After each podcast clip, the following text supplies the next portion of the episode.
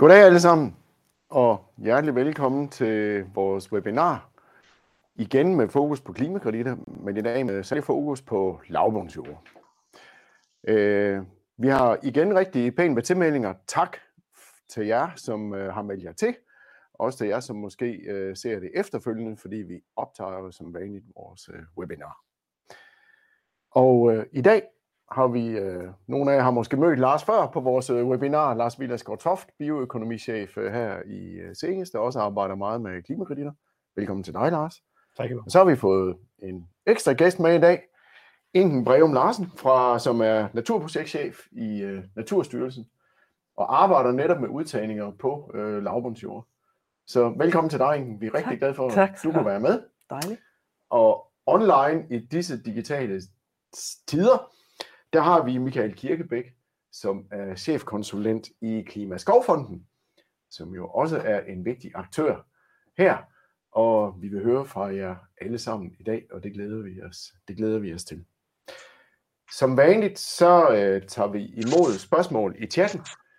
Øh, jeg kan sige, at vi har også fået sendt nogle spørgsmål på forhånd, så der er mange gode spørgsmål. Vi kan nok ikke nå at besvare dem alle sammen i løbet af webinaret her. Øh, I er også velkommen til at kontakte os efterfølgende, hvis der er noget, I øh, gerne vil drøfte dybere eller få afklaret. Men vi prøver at nå det, vi kan. Men vi har også øh, et tæt program, så lad os kaste os ud i det. Og Lars Villersgaard, det er dig, der lægger for. Tak for det, Ivar. Yes, jamen det, det gør jeg. Jamen jeg vil lige bruge øh, det næste kvarter på at give sådan en generel indflyvning omkring, hvad klimakreditter er. Og så vil jeg fortælle en lille smule omkring, øh, hvad hedder det, lavbundsprojekter øh, specifikt. Og også komme ind på, hvad er egentlig øh, forholdene omkring øh, klimakreditter på, øh, på lavbundsjord. Øhm, yes. Og hvis man egentlig skal forstå øh, klimakreditter, så er det vigtigt at forstå den måde, man opgør klimaaftryk på. Øhm, og vi har sådan overordnet to øh, opgørelsesmetoder, som, øh, som man opererer med. Det ene det er det, vi kalder den øh, nationale opgørelse, som kigger på, hvad er klimaaftrykket inden for et øh, specifikt geografisk øh, område. Det er en opgørelsesmetode, som både Danmark og men også øh, hvad hedder det, andre lande følger, hvor vi egentlig hver især ligesom gør op, hvad er det for nogle emissioner, vi har inde for, øh, for vores land. Så det vil sige, at vi kigger på, hvad er det for nogle aktiviteter, der foregår, og hvad er det så for nogle emissioner, det, øh, det fører med. Hvad hedder det? Øh, det er sådan, at landbrugets mål omkring 55-65% reduktion i 2030, det bliver opgjort i forhold til den her metode her, så man begynder at kigge på, hvad er det for aktiviteter, der er i Danmark, og hvad er det for nogle emissioner, øh, det fører til. Og det er så i forhold til, øh, til det, man kan sige, den her emission, at vi opgør dem, øh, det her 55-65% mål. Opgørelsesmetoden den er defineret af, i et, øh, et fast regelsæt i øh, det, der hedder IPCC, hvor der står defineret både, hvordan er man skal regne på tingene, men også, hvad er det for nogle sektorer, der, øh, der skal opgøre hvad, og hvor er det emissionerne hører til henne. Så det betyder egentlig også, at det er sådan forholdsvis veldefineret, hvor er det emissionerne ligger henne, og det betyder egentlig også, at du kan sammenligne hvad hedder det, emissionerne på, på tværs. Det, der øh, selvfølgelig ikke er med i den her opgørelse, det er jo så de aktiviteter, der ligger uden for Danmark. Så hvis vi for eksempel importerer nogle råvarer ind til Danmark, så bliver vi ikke øh, belastet af det i vores øh, hvad hedder det, opgørelsesmetode.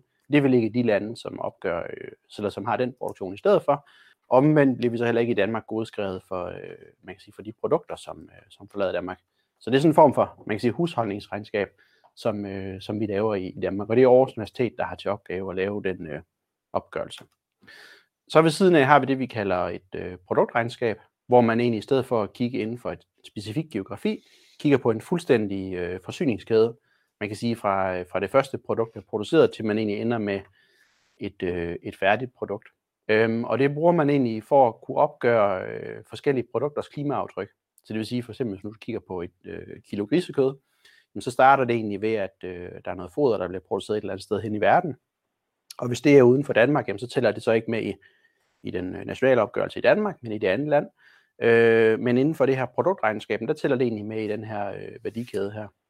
Og så kigger man egentlig fra hele vejen fra, man kan sige, man starter til man slår med et, et endeligt produkt, hvad er det så for en, en emission, man har, man har på produktet. Øhm, og hvor den nationale opgørelse ligesom blev opgjort efter nogle metoder, som var, øh, som var meget veldefineret, jamen så hernede er der lidt flere øh, frihedsgrader i forhold til, hvordan er det, man, øh, man skal regne på tingene, og også specielt det her med, hvordan er det, man skal fordele emissionerne mellem, øh, mellem forskellige produkter. Og det betyder så også, at når man sammenligner klimaaftryk øh, opgørelse i forhold til den her, så kan, kan du egentlig godt støde ind i, at de samme produkter har, har forholdsvis forskellige klimaaftryk, udelukkende fordi man har valgt nogle forskellige metoder. De her øh, produktregnskaber, det, det bruger virksomheder til at kunne, øh, kunne anprise og øh, man kan sige angive et, øh, et klimaaftryk på, på produktet. Så for eksempel tilbage til, til grisekød, så har man egentlig regnet hele værdikæden ud, og så ender man så med et tal, der hedder et eller andet antal øh, gram eller kilo CO2-ekvivalenter per øh, produkt, man producerer øh, til sidst. Og det man så kan vælge at gøre inden for man kan sige, de her produktregnskaber, det er at benytte sig af det, der hedder klimakreditter. Og en, en klimakredit, det er et, luft om, et løfte om en øh, reduktion et eller andet sted i verden. Så det betyder egentlig, at det er nogle, nogle ekstra reduktioner, som opstår, som øh, virksomheder så kan, man kan sige, købe, øh, retten til at bruge, og retten til at, man kan sige, at anprise på sit øh, produkt. Og der har vi for eksempel her i Danmark set, at, øh, at Arla har markedsført øh, en økologisk mælk, hvorpå der står, at den er øh, CO2-neutral, klimakompenseret ved køb af øh, kreditter. Og rent konkret betyder det egentlig, at, at Arla har opgjort, hvad er det for nogle emissioner, vores produktion har, og så har de valgt så at gå ind og købe, øh, man kan sige, nogle øh, klimakreditprojekter, som ligesom kompenserer for de her emissioner.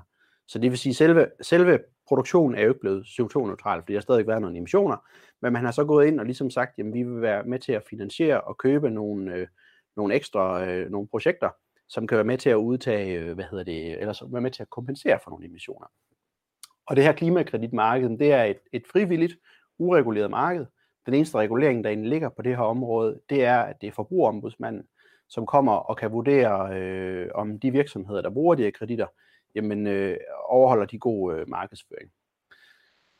Fordi det er ureguleret, øh, så ser man egentlig også, at der er mange forskellige øh, aktører og opgørelsesmetoder, som, øh, som man opererer med. Og grundlæggende er det egentlig et spørgsmål om, at man kan sige, at de systemer, som man har bygget op, de skal have en tilpas troværdighed og øh, man kan sige tillid, sådan at de virksomheder, der køber øh, kreditterne, ligesom har lyst til at, at markedsføre øh, det produkt. Og det betyder så, at man inden for man kan sige, det her klimakreditunivers, man har defineret nogle regler og retningslinjer for, hvornår er det egentlig, at, øh, at man kan tale om nogle reduktioner, som man kan sælge som øh, kreditter. Og der opererer man blandt andet med det begreb, der hedder additionel, som egentlig betyder, at det skal være nogle ekstra reduktioner, som ikke var kommet af sig selv. Og det skal være, man kan sige, selve salg af klima øh, af selve finansieringen af at gøre et nyt tiltag, som er det, der gør, at der opstår en ny, øh, et, et, man kan sige, en reduktion et eller andet sted i verden. Og det betyder jo så også, hvis der er nogle tiltag, hvor man enten har nogle øh, hvad hedder det, bindende målsætninger for, eller hvis man har øh, hvad hedder det, noget, som altså i sig selv er økonomisk rentabelt at gøre, så, så er det jo ikke man kan sige, ekstra reduktioner, som opstår, fordi så var de reduktioner øh, kommet alligevel. Og typisk så har man egentlig omkring man kan sige, det her klimakreditunivers bygget sådan en, en hel proces op, som både definerer, hvad er det for nogle øh, tiltag, der kan give øh, kreditter, hvordan er det, at man skal regne på tingene, og hvad er det også ligesom for en, en proces, der skal køre, i forhold til at kunne, øh, kunne dokumentere og hvad hedder det, øh, anskueliggøre, at det her det er ekstra reduktioner. Og så har man, man typisk også oven på, øh, på de her klimakreditsystemer sat nogle øh, man kan sige, verifikationer øh, ind, hvor der er nogle eksterne tredjeparter, som er ligesom er inde og verificerer og validerer, jamen at man regner rigtigt på tingene, og når tingene er implementeret, så er det nogle, nogle ekstra, øh, ekstra reduktioner. Og oven på det har man så øh, ofte også inden for de her klimakreditsystemer nogle, øh, hvad hedder det, øh, NGO'er og lignende, som ligesom sidder med ved bordenden i forhold til at vurdere, jamen de her øh, retningslinjer og metoder, vi laver, hvordan sikrer vi, at det bliver, øh, man kan sige, ekstra reduktioner, som vi, øh, vi får, øh, får lavet i, øh, i det her tilfælde. Men det, der så også er vigtigt at forstå, fordi at, øh, at det jo netop er en, en, man kan sige, en, en mulighed for virksomheder, som køber det til at anprise produktet. Men det betyder jo så også, at når man sælger en reduktion til en eller anden part, så sælger man også retten til at bruge øh, reduktion. Og det kan man sige, det stiller jo så ligesom, øh, hvad hedder det? Men Lars, ja. undskyld, jeg afbryder dig lige. Endelig. Men for, for nu at gøre det øh, sådan helt lavpraktisk, så kan jeg jo som landmand sænke mit klimaaftryk ved, at jeg gradvis øh, forbedrer øh, mit foderforbrug. Altså jeg får et lavere og lavere foderforbrug per kilo tilvækst, eller per kilo mælk, eller hvad det nu er, for eksempel. Kan jeg få en klimakredit på det? Altså, øh, man kan sige, hvis det er jo sådan noget almindelig optimering, og noget, som er økonomisk rentabelt i sig selv. Men så det vil jo være, så, det er jo en god økonomi i at ja, så, så, så, vil, så, vil, så, vil, så vil det ikke opfylde øh, krav og kriterier om additionalitet. Men omvendt kan der jo så være, at der er nogle, man kan sige, nogle additiver eller nogle systemer, som i sig selv ikke i dag er rentable at bruge, men som egentlig giver en klimaeffekt. Og der, der kunne man jo godt forestille sig for eksempel et, et foderadditiv til, til kvæg, men at det, det var det, der kunne, øh, kunne generere en kredit, hvis nu landmanden fik noget, øh, noget betaling for at gøre det. Så hvis du får sådan en foderadditiv, men mælkeprisen kan ikke betale for det, kan man sige, så er det egentlig noget ekstra, du gør, som du ikke ville have gjort under normale omstændigheder, men du får en reduktion, og så kan den måske Ja, til en klimakredit. Ja. Og man kan sige Du hele, har hele, ikke lige det stof færdigt endnu, men ja, et eksempel. eksempel. Ja. Og man kan sige, he, hele princippet omkring additionalitet, grundlæggende er det jo egentlig et spørgsmål om en eller anden form for, øh, man kan sige, øh, kvalitativ vurdering. Det er ikke noget, du kan, det er ikke noget, du kan måle helt konkret, men det er egentlig noget, du kan vurdere. Og i den vurdering øh, indgår der jo, hvor, hvor stor en del af økonomien omkring sådan en tiltag kommer fra selve salg af klimakredit. Ikke? Og hvis nu, hvis nu tager tilbage til sådan et, et foderadditiv, hvis du siger, at mælkeydelsen var den samme, øh, der var ikke nogen ekstra afregning fra Arla for eksempel af anden side, så der er, man kan sige, der er ikke noget incitament for landmanden at gøre det, andet hvis der er en, der betaler vedkommende for det. Mm. Så vil det 100% være et additionelt tiltag. Det, der så bare vil være, øh, man kan sige, udfordringen for landmanden, det er jo så, hvis du sælger det som en kredit, så sælger du også retten til at bruge reduktion et eller andet sted. Fordi det er jo så, man kan sige, i de tilfælde med Arla, der har brugt øh, reduktioner på økomælken for at anprise en, øh, en reduktion, jamen det, det, har, det har de jo kunne gøre, fordi der ikke er nogen et andet sted i verden, der har selv at skulle bruge den reduktion. Mm. Og det betyder jo så også, at for eksempel, hvis du sælger kreditter på, på foderadditiver til mælk, jamen så vil din mælk sådan set være lige så sort som før du gik i gang ja. i forhold til det her produktregnskab. Yes. Så du kan kun bruge den en gang, så hvis du laver nogle klimakreditter på din bedrift og sælger dem til anden side, så kan du ikke regne den reduktion med i dit klimaregnskab på bedriften. Det er sådan, jeg skal Altså forstå. du kan ikke regne det med, øh, du kan ikke anprise det på de produkter, som du laver på bedriften, Fordi jeg har solgt den fra. fordi du har sat dem Ja. fra. Man siger, så man sælger en retten til at bruge det. Så det, Okay. så man siger, så det er en lidt et vigtigt, lidt vigtigt, øh, man kan sige, pointe. Så der ligger det her valg i forhold til, som, øh, som producent, vil jeg enten lave kreditter og sælge til anden side, eller vil jeg levere nogle produkter med et lavere aftryk. Og hvis du lige sådan spoler tilbage, så sagde jeg jo før, at vi havde de her to opgørelsesmetoder. Så var det her med produktregnskabet, øh, hvor at, man kan sige, det her klimakreditterne øh, spiller ind. Og så har vi den her nationale opgørelse, og der er det sådan, at et, et national opgørelse, som det er i dag, der, der tager man ikke højde for salg af, af kredit. Der kigger man udelukkende på, hvad er det for nogle aktiviteter, vi har, hvad er det for nogle emissioner, det, øh, det fører til. Og så kan man sige, at kreditter, det, det ligger så egentlig øh, ved siden af som sådan et frivilligt øh, ureguleret marked. Hvis vi så lige går videre til, øh, til lavbundsjordene, så grunden til, at vi går så meget op i dem, det er, fordi de fylder rigtig meget. På den her øh, hvad hedder det, cirkeldiagram, der kan man se, hvorfra landbrugets øh, udledninger de kommer fra. Og der har vi med den her øh, brune øh, del af lavkagen op i øh, venstre hjørne, hvad hedder det, omsætning i kulstoffri jord. Og det er simpelthen fordi, at når vi har nogle kulstoffri jord, jorder, som er drænet, så sker der en omdannelse af det organiske materiale til CO2, som suser op i, i atmosfæren. Og det kan man stoppe, hvis man hvad hedder det, sørger for at få oversvømmet arealet. Så får man begrænset hvad hedder det, emissionen. Og så kan man sige, så opnår man jo egentlig en, jeg siger, man får egentlig, man får egentlig sat, sat en prop i en emission, man har. Og det, det tror jeg, det er lidt vigtigt at forstå egentlig, at de her lavbundsjorder her, altså det er sådan set øh, en emission, som landbruget har, hver eneste gang vi dyrker arealet. Og det vil også sige, at, at man kan sige, at selve klimaeffekten, det er sådan set, altså reelt set er det ikke en reduktion, vi laver, det er jo sådan set mere et, et at vi undgår nogle emissioner, der kommer ud. Øh, og, og, det, og det kan man simpelthen gøre hvad hedder det, øh, ved at få oversvømmet med de her arealer her. Øhm, og så vil jeg lige prøve at lige bare lige sådan prøve at konkretisere, hvad er det egentlig for en, man kan sige, en, en klimaeffekt, man som landmand har, øh, hvis vi gør det helt konkret. Så nu har jeg tegnet en landmand derovre til venstre, øh, og der er så en, en pil over, det er simpelthen nogle, nogle øh, produkter, han laver. Det kan være, at han dyrker noget, øh, han producerer noget korn, eller det kan også være, at han har nogle øh, køer, der laver noget mælk, eller noget slagtekvæg, eller et eller andet. Øhm, og hvis vi siger, at han har øh, nogle øh, lavbundsjord på bedriften, så er det fordi, det er, nogle, man kan sige, det er jo en belastning, en emission, der er på bedriften. Men så vil den emission skulle pålægges på man kan sige, både det regnskab, han har på sin bedrift, men sådan set også på de øh, produkter, han sælger ud, fordi det er en emission, der er, så længe han dyrker arealt. Hvis man så indgår i en, man kan sige, en, øh, en udtagningsordning, eller i det hele taget, altså egentlig for enten kommer af med arealet, eller oversvømmer arealet, så øh, slipper man jo af med en emission, som man havde før. Og helt konkret betyder det så, at klimaaftrykket på bedriften, det vil være reduceret, fordi den emission er der ikke længere. Klimaaftrykket på, øh, på de produkter, man producerer, vil også være reduceret, fordi man er sluppet af med, med den emission der. Øhm, og jeg skal jo lige sige nu, nu det, det her det er så under forudsætning af, at man enten bytter til noget andet jord, eller ikke, ikke gør et eller andet, der kompenserer for, øh, for den ekstra emission. Ikke?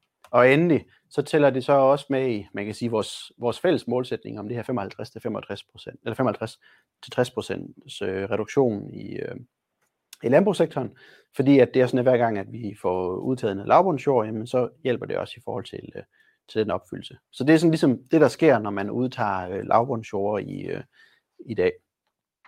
Øhm, så har der været meget skriveri frem og tilbage omkring øh, klimakreditter, og kan øh, udtagning af lavbundsjord øh, finansieres ved, øh, ved salg af klimakreditter. Og der har vi prøvet at lave sådan et, et lille øh, regnestykke, som, og man kan sige sådan, hvis vi tager konklusionen fra start af, så er sådan en overordnet konklusion egentlig, at, at salg af klimakreditter kan ikke udtage, kan ikke finansiere udtagning af lavbundsjord alene.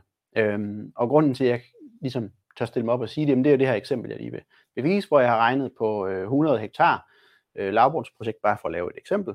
Øhm, og der har jeg så antaget, at det er noget, der kører under det, der hedder Verified øh, Carbon Standard. Så jeg vil at kigge på, hvad det er for en omkostningsstruktur, der ligger i det her system her, i forhold til, øh, hvad det koster øh, og hvad hedder det, at, at være med i det her. Og jeg skal jo sige, at nu, det her eksempel, jeg viser, det er jo sådan et, et gennemsnitseksempel, som jeg ligesom har vurderet er et godt bud på det, og i praksis så vil, øh, vil de konkrete egnestykker jo se forskellige ud for den konkrete bedrift, fordi det her det er bare sådan et, et, et, øh, en gennemsnitsbetragtning. Men det viser i hvert fald godt, hvad for nogle elementer man skal huske på, når man kigger på det her. Og man kan sige, det som der jo er det, det, det gode ved salg af klimakreditten, det er jo, at det bidrager med noget indtjening. Her øh, har jeg sagt, men øh, der er en klimaeffekt, der hedder 15 øh, ton CO2 ekvivalenter per år, øh, og så har jeg sat en pris ind, der hedder 200 kroner per tons. Og den her pris, det er jo øh, meget svært at sige, hvad det er, fordi reelt set er det ikke et produkt, der eksisterer i Danmark. Så der har jeg kigget lidt på skillet til, hvad er det, man gør i, øh, i udlandet. Øhm, så det her, det er kun et bud, men der kan man jo også lægge sine egne forudsætninger ind. Øhm, og så har jeg sagt, at jeg regner over en, øh, en 10-årig periode på de her 100 hektar, men det genererer så en indtjening på, øh, på 3 millioner. Øhm, det man så bare skal huske, det er, at når man har noget omdriftsjord, der øh, bliver udtaget, oversvømmet, så ændrer man også indtjeningsmulighederne på den jord, øh, og det betyder så også, at du ændrer også værdien af den jord. Der kan måske også være noget omkring, altså hvis det er nogle arealer, der ligger tæt på, øh, på hvad hedder det, bedriften generelt, så kan det egentlig også gå ind og påvirke selve værdien af øh, bedriften. Øh, så der vil være et værditab. Og hvad, præcis hvad det vil være, det vil også være meget, meget individuelt. Men det er bare vigtigt, at man er opmærksom på, at hvis man hvis I har noget omdriftsjord, du omdanner til, øh, du oversvømmer og sætter under vand, jamen, øh, hvad hedder det, og ligesom man kan sige, bringer det i en ny tilstand, så har du en anden indtjening, og så har jorden også en anden værdi.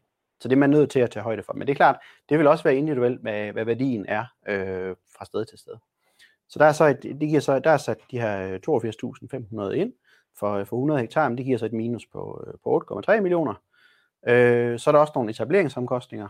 Det koster nogle penge, og øh, man kan sige, etablere de her øh, oversvømmelser. Øh, der er også noget omkring, at der skal laves nogle øh, vurderinger i forhold til, hvor er det vandet ender hen, så man ikke øh, generer nogle, øh, nogle naboer.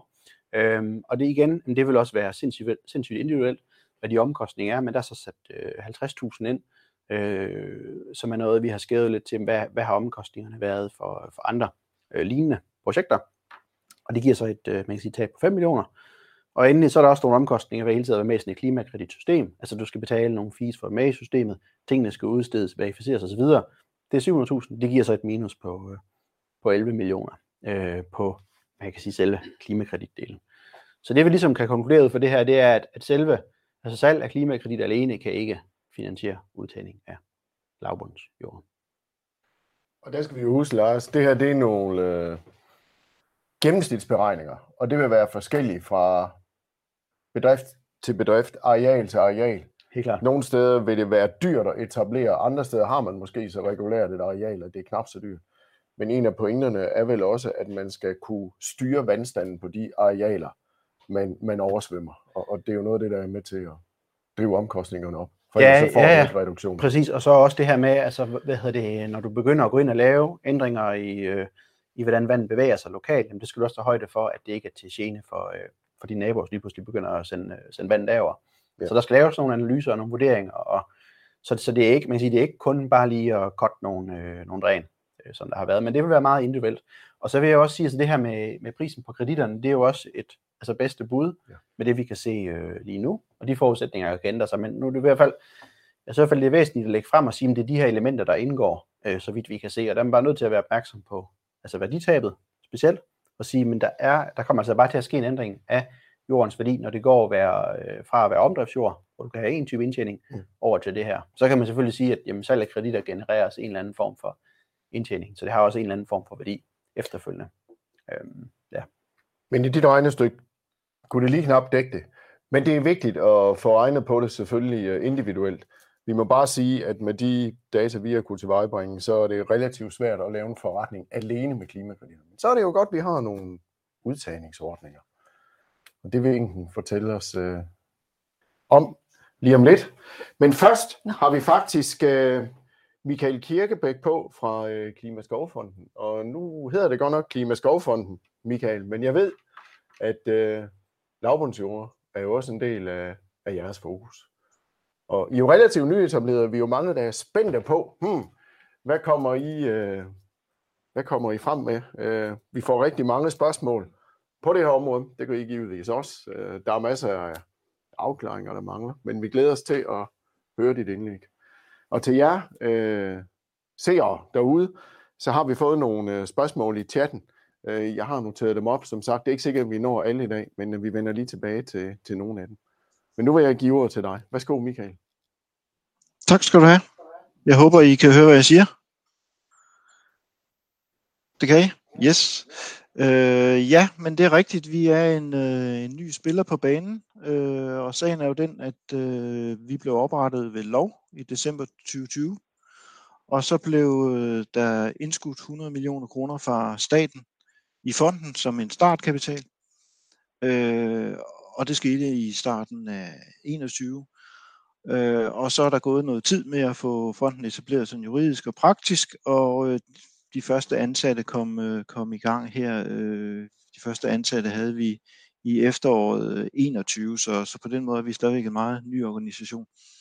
Øh, vi er det, der hedder en uafhængig forvaltningsmyndighed inden for staten, så vi er sådan i armslængde fra staten og fungerer på, på egen hånd, kan man sige, men inden for statens øh, spilleregler. Øh, det vi sat i verden for, det er sådan set at tilbyde noget troværdig klimakredit, meget på det vi har snakket om nu, øh, og skaffe finansiering til skovrejsning og udtænding af øh, lavbundsjord, øh, som, som vi også lige hørte Iver komme ind på. Så vi agerer altså både med skovrejsning og med udtagning af lavbundsjord. Og meningen med det hele, det er, øh, at vi øh, som sagt tilbyder noget troværdigt klimakredit, som der er styr på i Danmark, øh, og vi skal sætte, kan man sige, en mekanisme i gang, sådan, så vi skaffer nye penge til indsatsen. Så de 100 millioner er en startkapital, og de skal sådan set revolvere hen ad vejen ved, at vi skaffer indskud fra, fra virksomheder og andre, der gerne vil have den her, det her klimabidrag.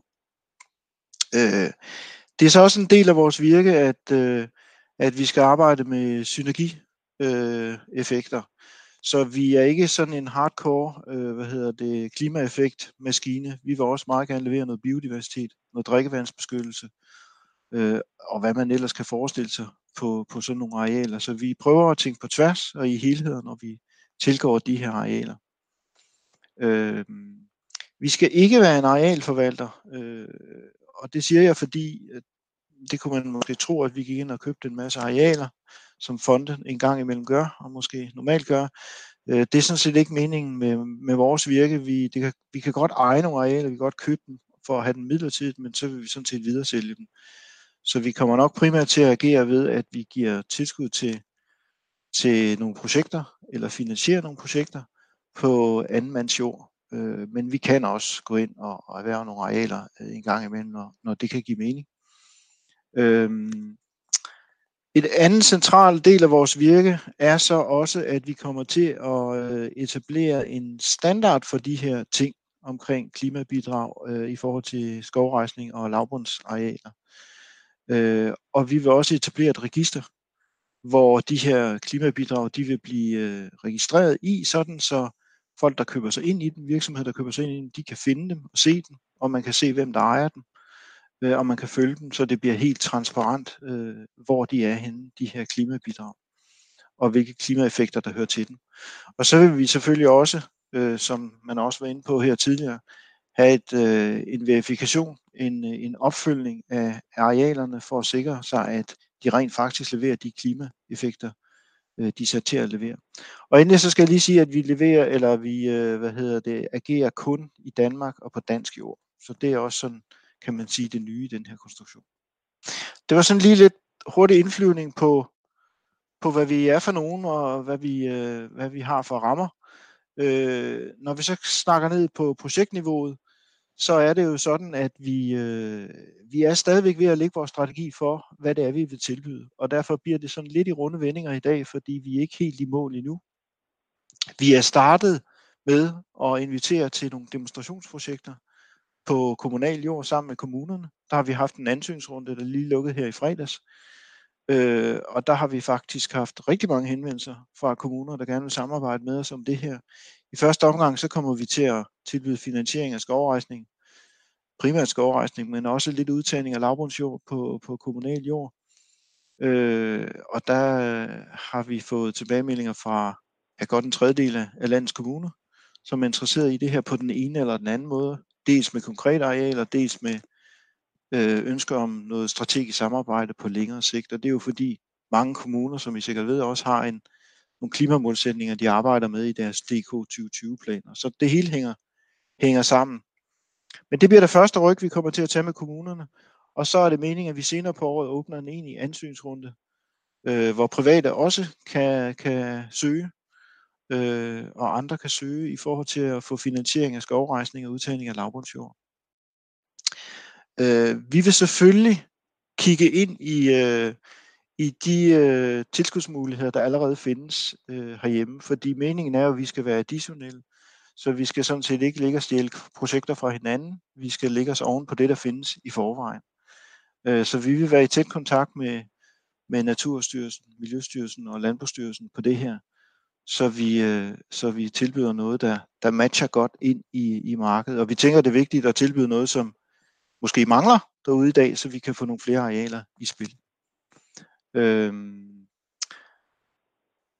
og så kan man sige, jamen altså, øh, der er flere virksomheder, der allerede har udtrykt interesse for at købe sig ind i vores øh, kommende standard.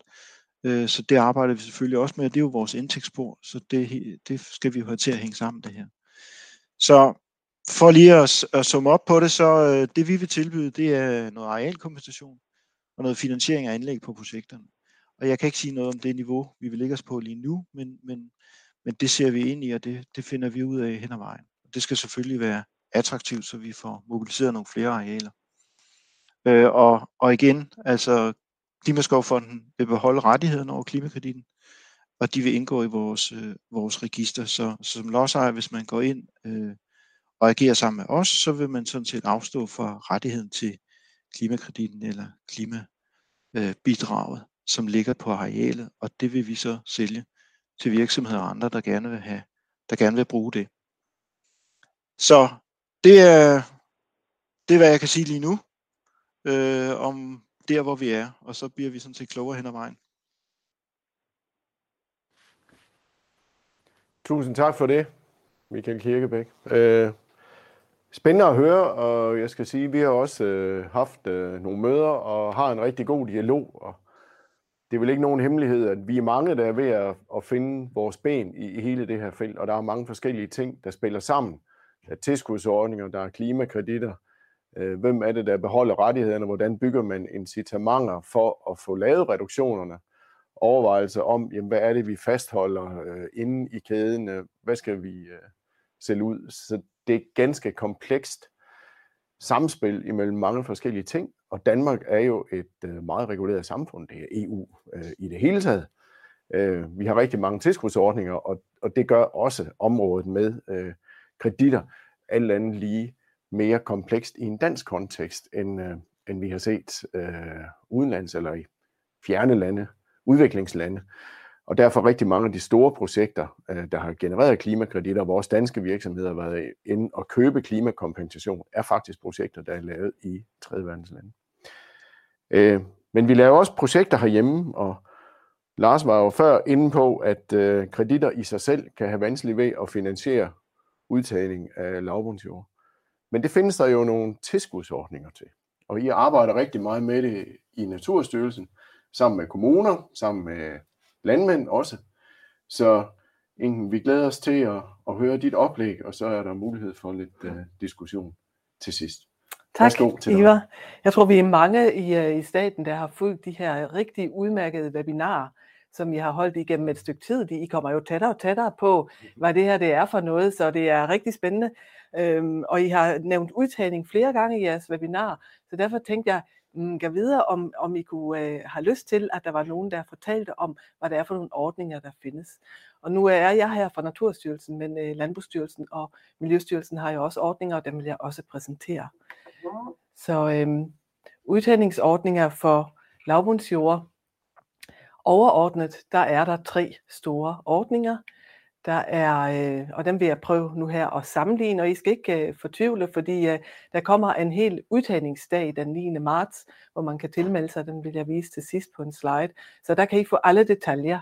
Så det her, det skal bare give jer et helt overordnet billede af, hvordan adskiller de sig, hvad er det her for noget.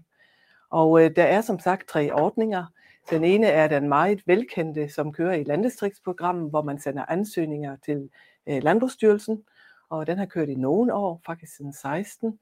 Øh, de nye øh, øh, projekttyper, de nye udtagningsordninger, det er klimalabundsprojekter, som er rent nationalt finansieret, og den ene, det er en tilskudsordning, som øh, forvaltes af Miljøstyrelsen, og den anden, det er sådan en ordning, hvor staten har sat penge af i Naturstyrelsen, til vi direkte kan gå i gang med at lave projekter. Og øh, der er forskellige øh, kriterier. De, de kommer mere og mere til at minde hende, øh, om hinanden, hvad skal man sige, adgangsbilletterne til dem. Men ellers er, adskiller de sig også en smule, og det vil jeg lige prøve at, at komme lidt ind på. Der er et krav om øh noget, noget minimum øh, ton CO2-ekvivalenter i øh, Landbrugsstyrelsens ordning. Den er lige blevet sat ned fra 13 til 10 tons øh, CO2-ekvivalenter. Og i klimalavbundsprojekterne, der har man lige taget øh, adgangskriteriet for øh, med CO2, det har man taget ud, og nu har man en beliggenhed på tørvejord, og øh, for alle tre, der gælder også en omkostningseffektivitet, som man skal overholde. Men klimalavbundsprojekterne, både øh, i Miljøstyrelsen og Naturstyrelsen, kører under samme bekendtgørelse. Så der er altså en krav til en beliggenhed på tørvejord. Det, det vil man også få automatisk på på øh, LDP-ordning, fordi hvis man skal levere de 10 ton CO2, så kan de jo altså ikke ligge på ren sandjord, det giver sig selv. Øhm, fordi LDP-ordningen også er en del af den, de kollektive virkemidler i vådområdeindsatsen, så skal øh, projekterne øh, under LDP, altså lavbundsprojekterne, som man søger i Landbrugsstyrelsen, de skal også levere noget kvælstof. Det skal de andre sådan set også som synergieffekt, der er bare ikke sat et minimumskrav. Til gengæld er der et minimumskrav på størrelse i de to klimalavbundsordninger. Det er minimum 10 hektar. Øhm, så er der, øh, ja, som sagt, nogle synergier på vandmiljø, natur og på biodiversitet i øh, Miljøstyrelsens øh, ordning. Der er det efter sådan et pointsystem, som man kan læse om i bekendtgørelsen. Og, øh, og i, i Naturstyrelsen, der beregner vi det også på en eller anden måde. Så er det det helt spændende om, om den her med, hvilken kompensationsmulighed er der. Og øh, der kommer de også mere og mere til at minde om hinanden. Vi har indtil nu haft en øh, fastholdelsestilskud i Landbrugsstyrelsen, de, den her 20-årige udtagning, som I sikkert godt kender alle sammen. Den fra 23, der bliver den øh, konverteret til en engangskompensation. Øhm, og efter de samme takster, som man har i klimalavbundsprojekterne. Så, man, øh, så hvis man vil beholde sin jord, så får man samme kompensation, øh, ligegyldigt hvilken ordning man vælger. Så kan man indgå i en jordfordeling i øh, LDP-ordningen. Det er Landbrugsstyrelsen, der står for jordfordeling. Klimalavbundsprojekterne i Miljøstyrelsen, de er tænkt som sådan en hurtig indsats, og det er derfor, man kun har indgangskompensation der. Det vil sige, øh, jorden skifter ikke ejer undervejs, der er ikke øh, jordfordeling, men mindre det bliver en del af et multifunktionelt jordbunds, øh, øh, jordfordelingsprojekt. Og den er, den er der jo lige kommet nye penge til, så det er stadigvæk en mulighed. Men øh, i, i øh, Naturstyrelsen har vi så begge muligheder, både indgangskompensation og også jordfordeling. Og det er jo ikke meningen, at med de her ordninger, at der skal komme mere øh, jord på statens hænder. Øh, I øh, LDP, der ved I det også, som det ser ud i dag, det er Landbrugsstyrelsen, hvis de laver jordfordeling, så er det jo en, hvad skal man sige, i stedet for at lave enkelt skødehandler, så laver man sådan en samlet handel, hvor rigtig mange ejendomme bytter jord samtidig. Og hvis der er restarealer, så bliver de jo annonceret til salg efterfølgende. Det samme vil vi gøre i uh, Naturstyrelsen. Øhm, der er det også, der er den, den midlertidige ejer, hvis der er nogen, nogle arealer, der ikke direkte bliver handlet i en jordfordeling, øh, men dem vil vi også afhænde igen. Øh, mindre de har, ligger fantastisk øh, tæt på noget, hvor vi skal beskytte. Sådan. Der er sådan en, en lille mulighed. En lille mulighed. Øh. Og hvem kan så søge hvad? Øh, LDP-ordningen den har i lang tid kunne søges af kommunerne og Naturstyrelsen. Der er blevet lavet rigtig mange øh, gode projekter i den ordning. Så har øh, Miljøstyrelsen sidste år haft en ansøgningsrunde eller var det i 20, haft en ansøgningsrunde, som var øh, helt udsolgt, og de måtte øh, skaffe flere penge. Øhm, så den er også meget attraktiv. Den kan søges af kommuner, af fonde, af private lodsejere, og så også nationalparker.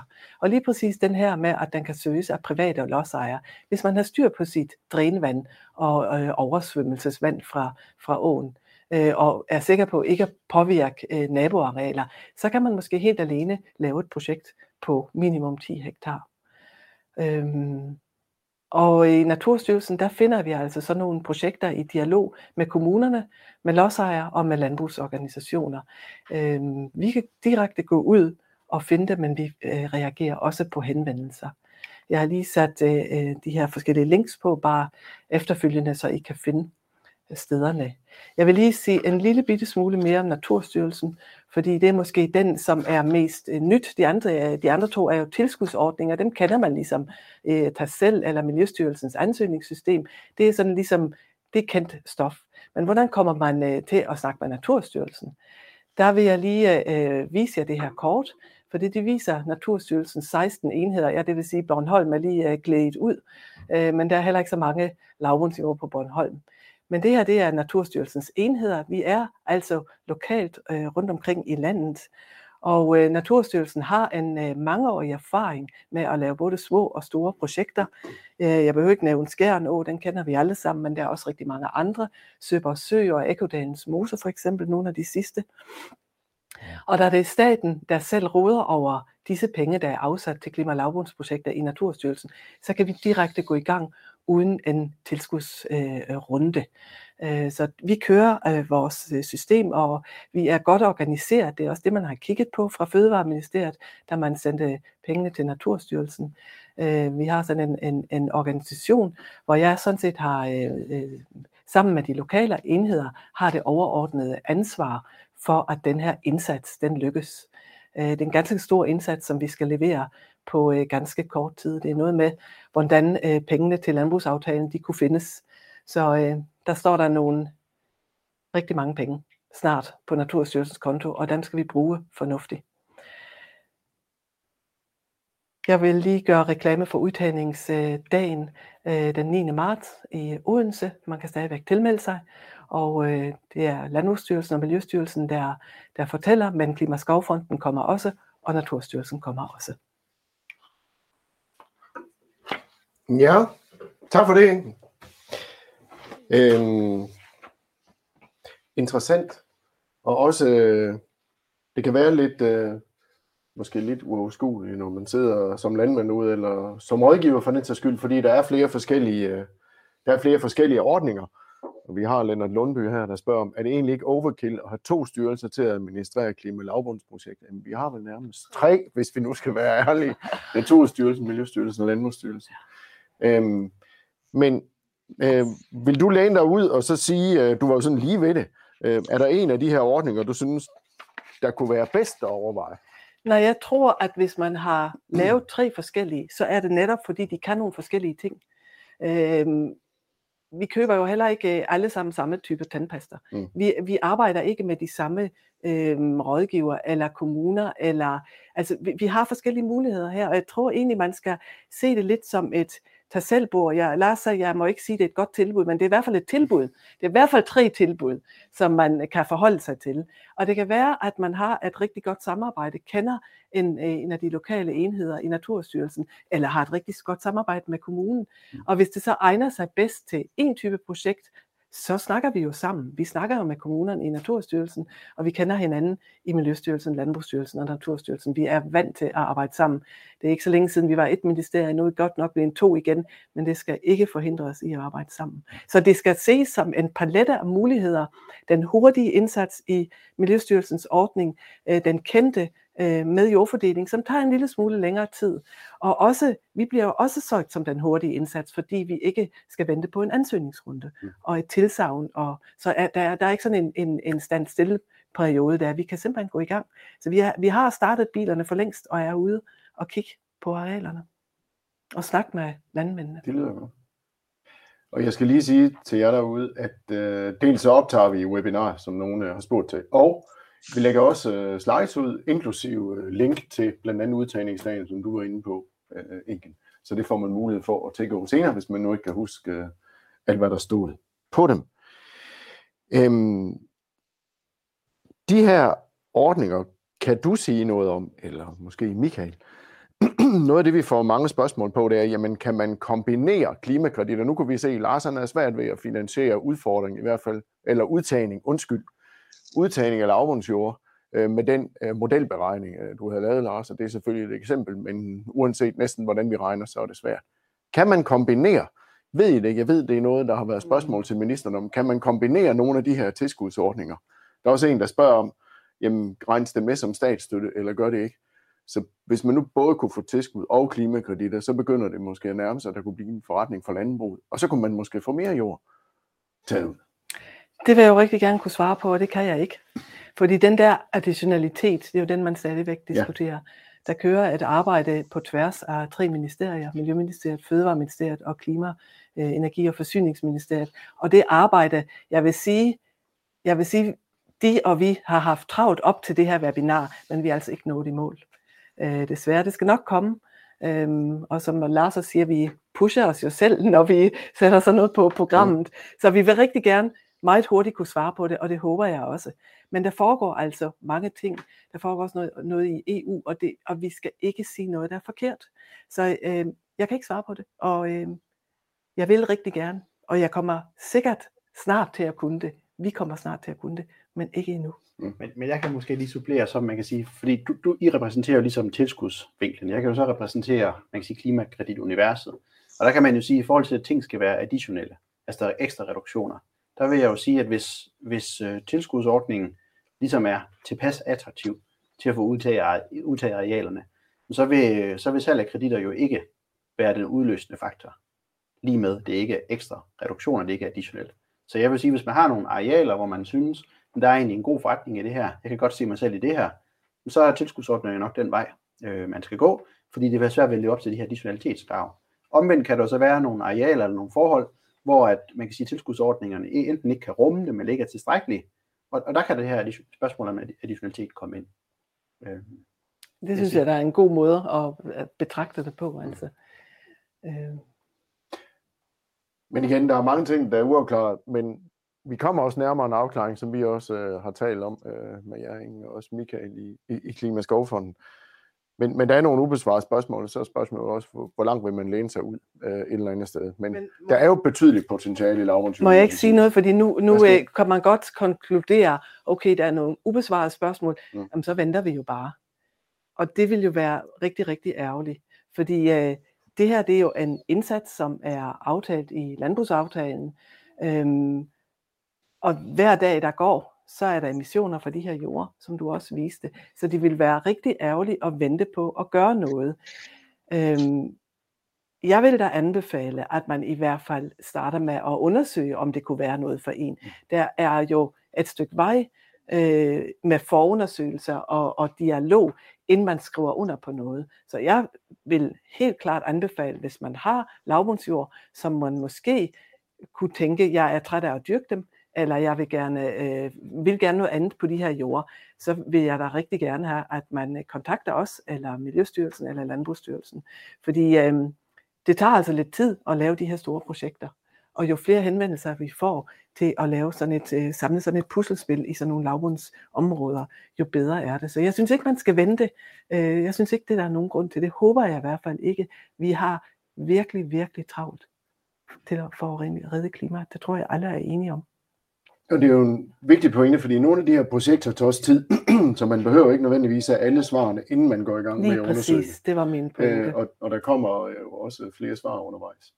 Øh, og, og det har vi egentlig hørt fra, mange sider. Så, så det er bestemt værd at overveje. Jeg har fået et par spørgsmål ind øh, skriftligt på forhånd.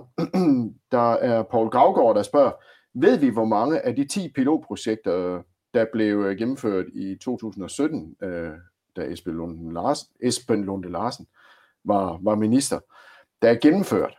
Øh, og hvad er det så, der bremser sådan nogle projekter? Den kunne vi jo godt brede ud. Hvad er det for nogle bremser, I oplever, Mm. øh, når, når, når I kommer rundt? Jamen, der, der er jo mange barriere, øhm, fordi det er der jo stadigvæk. Øh, Der har været, øh, fosfor har været en stor barriere, der har været, øh, der har været noget med øh, ammoniaksfølsom natur, som man, var, øh, som man også er ved at få afklaret, at de her projektområder ikke kan blive ammoniakfølsom natur. Lige nu der kører der noget på paragraf 3. Øh, så er der jo klimakreditter, og så er der jo, hvad skal man sige, øh, kompensationstaksterne, er de attraktive? Øh, så kan man jo sige, så kan man måske sælge til markedspriser og købe tilbage, hvis det er. Så der er, der er øh, som en af mine øh, folk siger, der er tusind øh, grunde til, at et projekt kan gå i stå. Mm. Og det er der altid. Øh, der er også mange gode mennesker, der arbejder på, at projekter bliver til noget. Nu kender jeg ikke de navngivende projekter, øh, de 13 eller 10, han henviser til Mm. fra Esben Lunde, men der er Øh, der er jo mange projekter, det kan man se på vandprojekter.dk. Der er en oversigt over, hvilke der er gennemført. Både dem, der er realiseret, og, øh, og også dem, der ligesom er stoppet ved forundersøgelserne. Så har vi fået nogle øh, spørgsmål ind, og dem får vi egentlig en del af. Øh, I forhold til kortene, og der er en her, der spørger, hvad er lavbundsjord? Det er også øh, Lennart Lundby, som har spurgt om noget før. Han skriver her, øh, passer de officielle kort? Vi har et eksempel med to marker, som på det officielle kort er lavbundsjord og JB11. Det var vi ikke enige i, og fik derfor udarbejdet en teksturanalyse, og det dokumenterede, at arealerne ikke var JB11, men JB5 og JB67. Men jordene har et indhold af organisk materiale på mellem 3,9 og 7,5 procent. Det er lidt mange tal her på JB5-marken, og 8,4 til 9,6 procent på JB7. Så, så hvornår er det, at hvor går grænsen for lavbundsjord? Du havde jo nogle tal med før i, i din præsentation. Ja, fordi grænsen går jo ved, i, i LDP 10 tons CO2. LDP, det er EU-ordning. Det er EU, det er Landdistriktsprogram, Ja. ja. Landbrugsstyrelsens ansøgning, øh, tilskudsordning. Øh, 10 tons øh, CO2-ekvivalenter per hektar skal det levere. Mm. Øhm, og i klimalavbunden, der skal der være en, øh, det skal være omkostningseffektiv på CO2 øhm, tilbageholdelsen. Øhm, så, så det er det er kriterierne. Og så kan man sige, spørgsmål til, hvilke kort passer. Jamen, de her kort er jo ikke nogen, som vi aktuelt, øh, eller Aarhus Universitet aktuelt har været ude og stikke en spade i jorden og sagt, her er tørv, her er tørv, her er ikke tørv. Mm. Det er øh, universitetet, der har lagt kortene, rigtig mange kort oven på hinanden og sagt, her er der, her tror vi, de her 171.000 hektar lavbundsjord er, med, som er tørveholdige. Og vi har da også i Naturstyrelsen haft en projektidé, så har vi gået ud og gravet i jorden og sagt, jamen den tørv, den var altså brændt af. Mm. Øh, og øh, på samme måde, der er også mulighed for at lave supplerende undersøgelser. Der har Miljøstyrelsen lagt et kort ud, hvor der er mulighed for at tage supplerende øh, jordprøver, hvor, hvor der også kan være en stor sandsynlighed for, at der er tørv. Så, så øh, det er virkeligheden, der tæller. Det er ikke kortene, men kortene er et godt udgangspunkt til at lede efter det. Så de kan tjene som et grundlag for, at her var det måske værd at undersøge, Ja. men man vil kunne løbe ind i, som Ja. ja. Lennart Lundby også har gjort her, at det så viser sig at være anderledes. Yes. Øh, men som jeg husker det, var der ikke en teksturanalyse, eller hvad det nu hed for Aarhus Universitet tilbage fra 2014, tror Men jeg. det, det, er, det den, den, man læner det er den her. Det, det er den, du siger. Vi kalder øh, kortet for tekstur. Nej, det har de stadigvæk Okay. okay. ikke. Man havde et, et 2010-kort, og så fik man en ny udgave 2014. Stadigvæk uden at grave i jorden. Og så, øh, og jeg kan se, at du i din præsentation, for så vidt angår den nationale klimalavbundsordning under Miljøstyrelsen, og så den nye under, under Naturstyrelsen, der regner man egentlig med 6% tørv. Og øh, derfor kunne øh, noget af arealet hos Lennart Lundby jo godt måske blive. Ja, hvis 60 procent af hans projektareal ligger der på, på de her jord med 6 procent, så er der stor sandsynlighed for, at det ikke er for dyrt at lave et projekt. Ja. Fordi det er omkostningskriterien, som er afgørende. Hvis, det, hvis man har et projekt, som er rigtig, rigtig, rigtig dyrt, så kan det ikke blive til noget. Øh, Mm. der er, altså, vi skal bruge pengene rigtigt på de rigtige projekter, på de billigste projekter. Nu har vi i dag haft både dig Inge, og dig Michael fra øh, Klimaskovfonden på. Og vi får også en del spørgsmål. Hmm, jamen, hvordan er det nu øh, snittet af mellem de tilskudsordninger, man har i styrelserne, og hvor er det øh, Klimaskovfonden kommer ind øh, i billedet? Og det kan vi som også selv, nogle af os, der har arbejdet en del med det, nogle gange have lidt svært ved helt at finde ud af, og det er klart, at mange ting er nye, og man skal lige finde sine ben. Men kunne I, kunne I sige lidt om det? Hvordan, øh, hvor går grænsen, og hvordan kan I supplere hinanden eventuelt? Jeg tror, Michael, vil du ikke starte? jo, det vil jeg da godt. Jamen altså, som, som jeg sagde, så, så er det jo noget af det, vi, vi, øh, vi kigger på lige nu. Altså for at finde ud af, hvordan, øh, hvordan skal, skal det præcist være, det snit der. Øh, fordi øh, vi skal jo sørge for, at det vi går ud og tilbyder, det er noget andet, end det der er øh, på markedet i, i forvejen. Så, så det, jeg, kan, jeg kan ikke rigtig komme det nærmere end andet, anden end, at vi kigger jo på, hvad er det, vi tilbyder at lave på, på arealerne. Er det måske noget lidt andet end det, man ellers tilbyder? Altså som sagt, så vil vi gerne arbejde med, med synergier i øh, videst mulig udstrækning. Så hvis vi kan øh, finde noget biodiversitet at arbejde med på arealerne, så vil vi gerne det. Noget drikkevandsbeskyttelse, det vil vi også rigtig gerne arbejde med tror jeg bliver et, et, et indsatsområde for os. Øh, og så øh, vil vi egentlig også gerne tænke på tværs, så vi både taler skovrejsning og øh, vandstandshævning på, på arealerne under et. Øh, så, så vi ser på begge dele på én gang. Hvad, hvad, hvad kan lade sig gøre, i stedet for at arbejde med, øh, kan man sige sådan lidt mere i siloer, som der måske engang imellem er tendens til, dem, dem vil vi egentlig gerne ud af. Øh, så, så det er sådan, hvad jeg kan sige om det lige nu. Jeg har et, øh, et supplerende spørgsmål til dig, øh, Michael. Nej, skulle vi lige tage dig først, Inken? Har du Jamen, altså, kommentar til det, Michael siger? Michael kender jo ordningerne helt udmærket. Han har jo arbejdet mange år med de andre ordninger, Mm. så vi snakker jo sammen. Øh, og som du siger, Michael, I skal jo finde jeres niche, øh, for det er der jo ingen grund til at, at tilbyde at lave øh, kæmpestore udtagningsprojekter. Det kan være, at I, I er øh, nogen til, til de lidt mindre, øh, med, med synergier, som ikke passer ind i vores øh, måde at beregne omkostningseffektivitet på. Det kunne jeg i hvert fald forestille mig. Øh, fordi det krav har I ikke. Vi skal, andre, vi skal også arbejde med synergier. Det skal man i Miljøstyrelsens ordninger, det skal vi også i Naturstyrelsens øh, klima- øh, tilbud her. Øh, både med, med klimatilpasning, med, med vandmiljø, med natur og biodiversitet. Men vi har en vi har en, en, en, en ramme, kan man sige. Vi har en begrænsning, fordi vi skal regne omkostningseffektivitet. Det behøver I måske ikke. Det kunne være, at man kunne adskille sig der, at I kunne få mere, flere ting ind i jeres projekter. Tak. Ja. Og så kom øh, det andet spørgsmål, øh, og det er nok egentlig øh, lige til dig, øh, Lars. Der, der er nogle spørgsmål ind omkring de, den her lækage. Øh, Mogens Kjeldahl spørger, betyder grønne tiltag i Danmark og salg af klimakreditter, at andre kan øge forbruget af fossil energi? Øh, det, er sådan, det er sådan rimelig kompliceret at svare på det der, fordi øh, inden for emissioner har vi egentlig mange forskellige systemer, som, som styrer, hvad vi gør og ikke gør. Og man kan jo sige, øh, hvis vi nu lige tager, altså alle lande måler jo deres øh, emissioner i forhold til national opgørelse, og har også med, opgør i forhold til det. Så man kan sige, så det er jo ikke, det er jo ikke fordi, at, øh, at der bliver etableret et, et skovprojekt i øh, Indonesien, så der nødvendigvis sker øh, mere emissioner i Danmark. Nu kan man sige, at Arla for eksempel har jo brugt det til ligesom at kompensere for, øh, for nogle emissioner og markedsføre det på et produkt.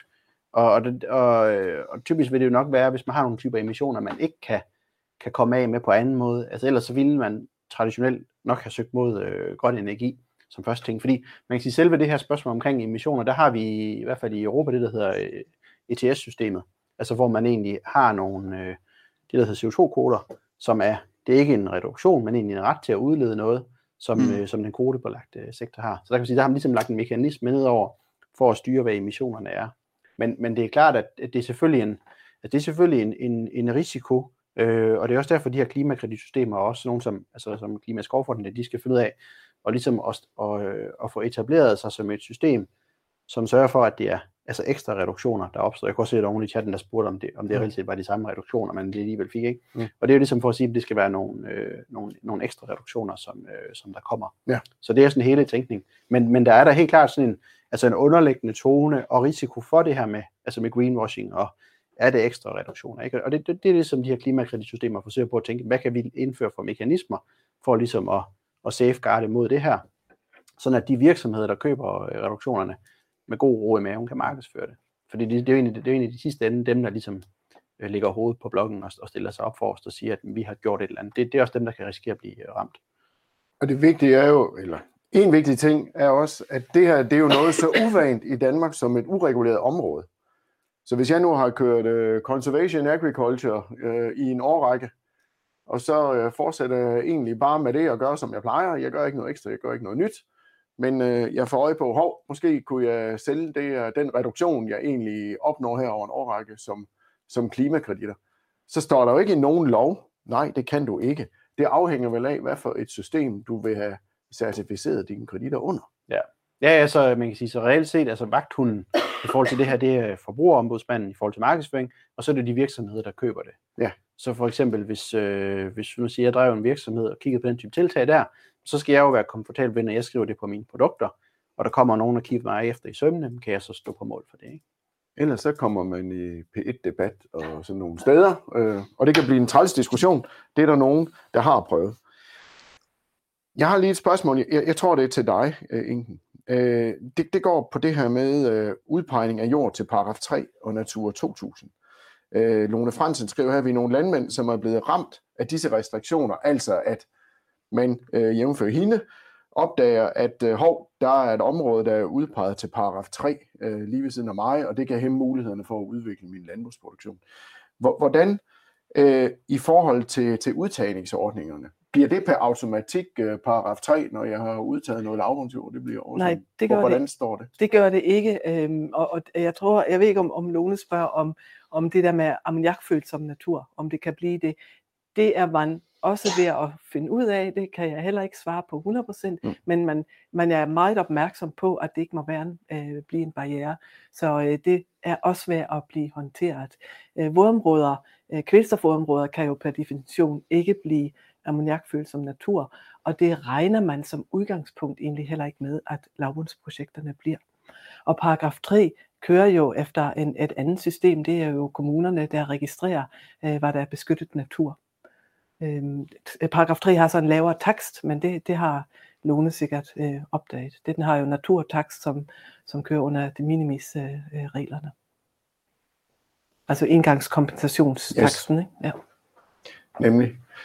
Øh, vi har en del spørgsmål herinde. Niels Fruergaard spørger, hvis når arealer udtages via en af de tre ordninger, bliver landbruget da godskrevet det, altså reduktionen, i de uh, projekter, vi skal nå frem mod, mod 2030. Ja, det må det vi svare, det må vi svare ja, i den nationale opgørelse, ikke? Jo, præcis. Altså det er det, jeg havde i min, uh, man kan sige, min præstation. Hver gang, hver gang vi får udtaget en hektar lavbundsjord, så vil det både være en fordel på bedriften i forhold til, man kan sige, bedriftens klimaaftryk, det vil falde, produkternes klimaaftryk vil også falde, og endelig så vil det tælle med i forhold til den her fælles øh, målsætning, vi har i forhold til 55-65% reduktionsmål i 2030.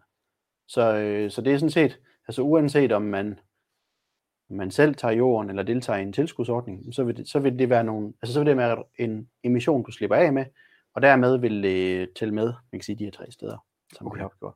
Yes.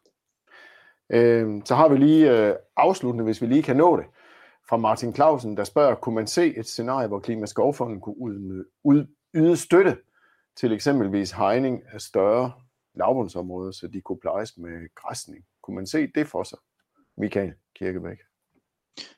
Jamen altså, øh, lige nu kan man se mange ting for sig.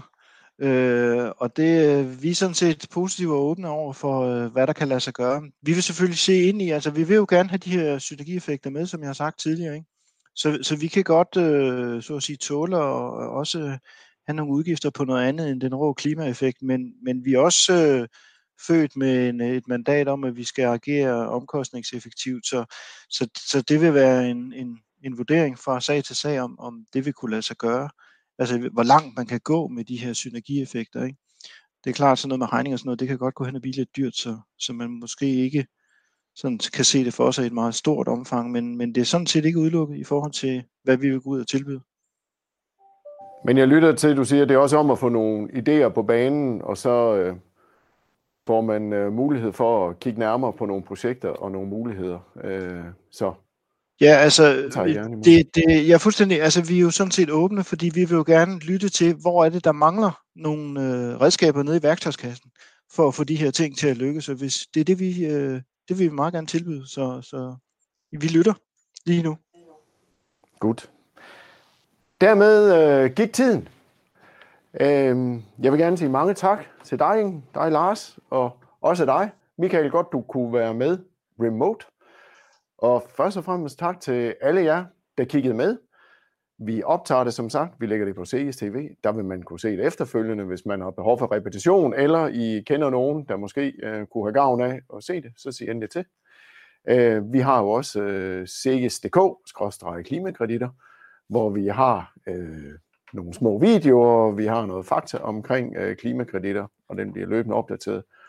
Og der bliver også øh, links til, øh, til vores øh, webinar her. Så tak fordi I deltog. Og til jer, der har stillet spørgsmål, som vi ikke har nået, øh, jamen øh, prøv at kontakte os. Øh, nogle former for spørgsmål egner sig måske også bedst til en, en-til-en dialog. Men jeg ved, at både Klimaskovfonden, jer i øh, Naturstyrelsen og også os for CES, vi tager gerne drøftelsen, så gør endelig det. Tak for jeres deltagelse, og have en øh, rigtig god resten af dagen. Tak.